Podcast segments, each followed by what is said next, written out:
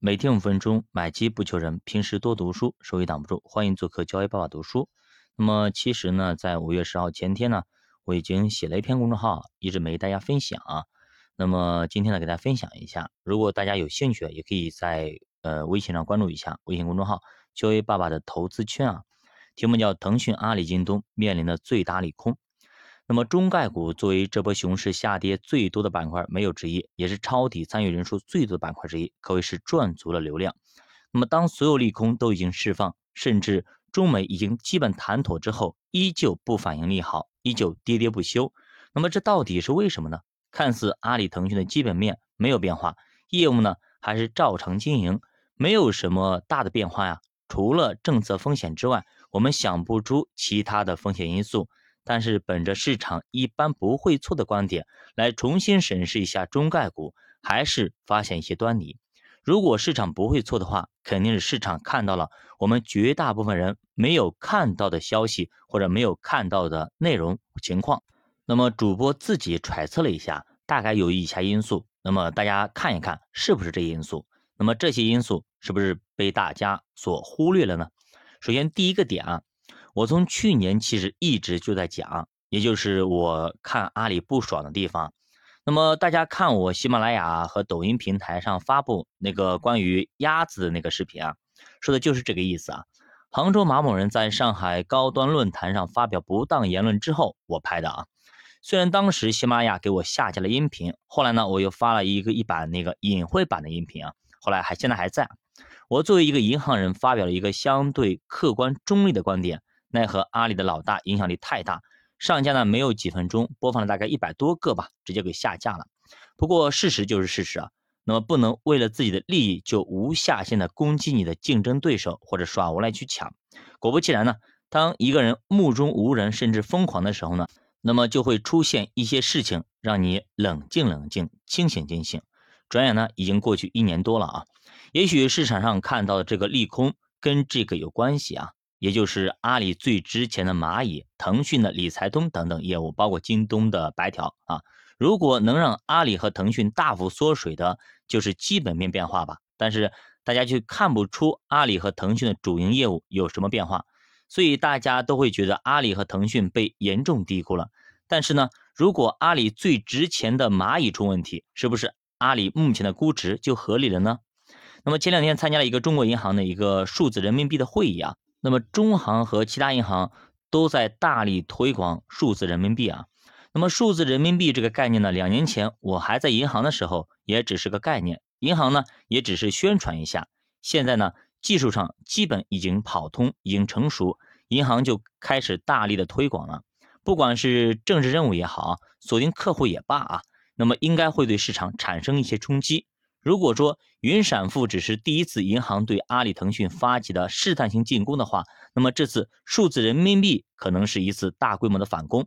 主播从以下几个方面帮大家分析一下。首先，第一点啊，大家使用余额宝和微信支付的一个痛点，其实应该是手续费太贵吧？百分之零点一的手续费看着不多，金额大了其实就很多。那么想想一个普通人一年的流水也要几十万上百万了吧？这样就是几百块钱了。更别说那些做生意的商户和那些大型的微商或经常使用微信支付的那些商家了。所以很多人收款不喜欢用微信，因为呢转出去要收手续费。比如说你收个货款三十万，你就要损失三百块钱，那这都够一个月的早餐钱了，对不对？其实心里还是有些不舍的。如果你使用银行转账，就不会有丝毫的损失。银行转账就是有些麻烦。那么如果是数字人民币的话，手机点一下。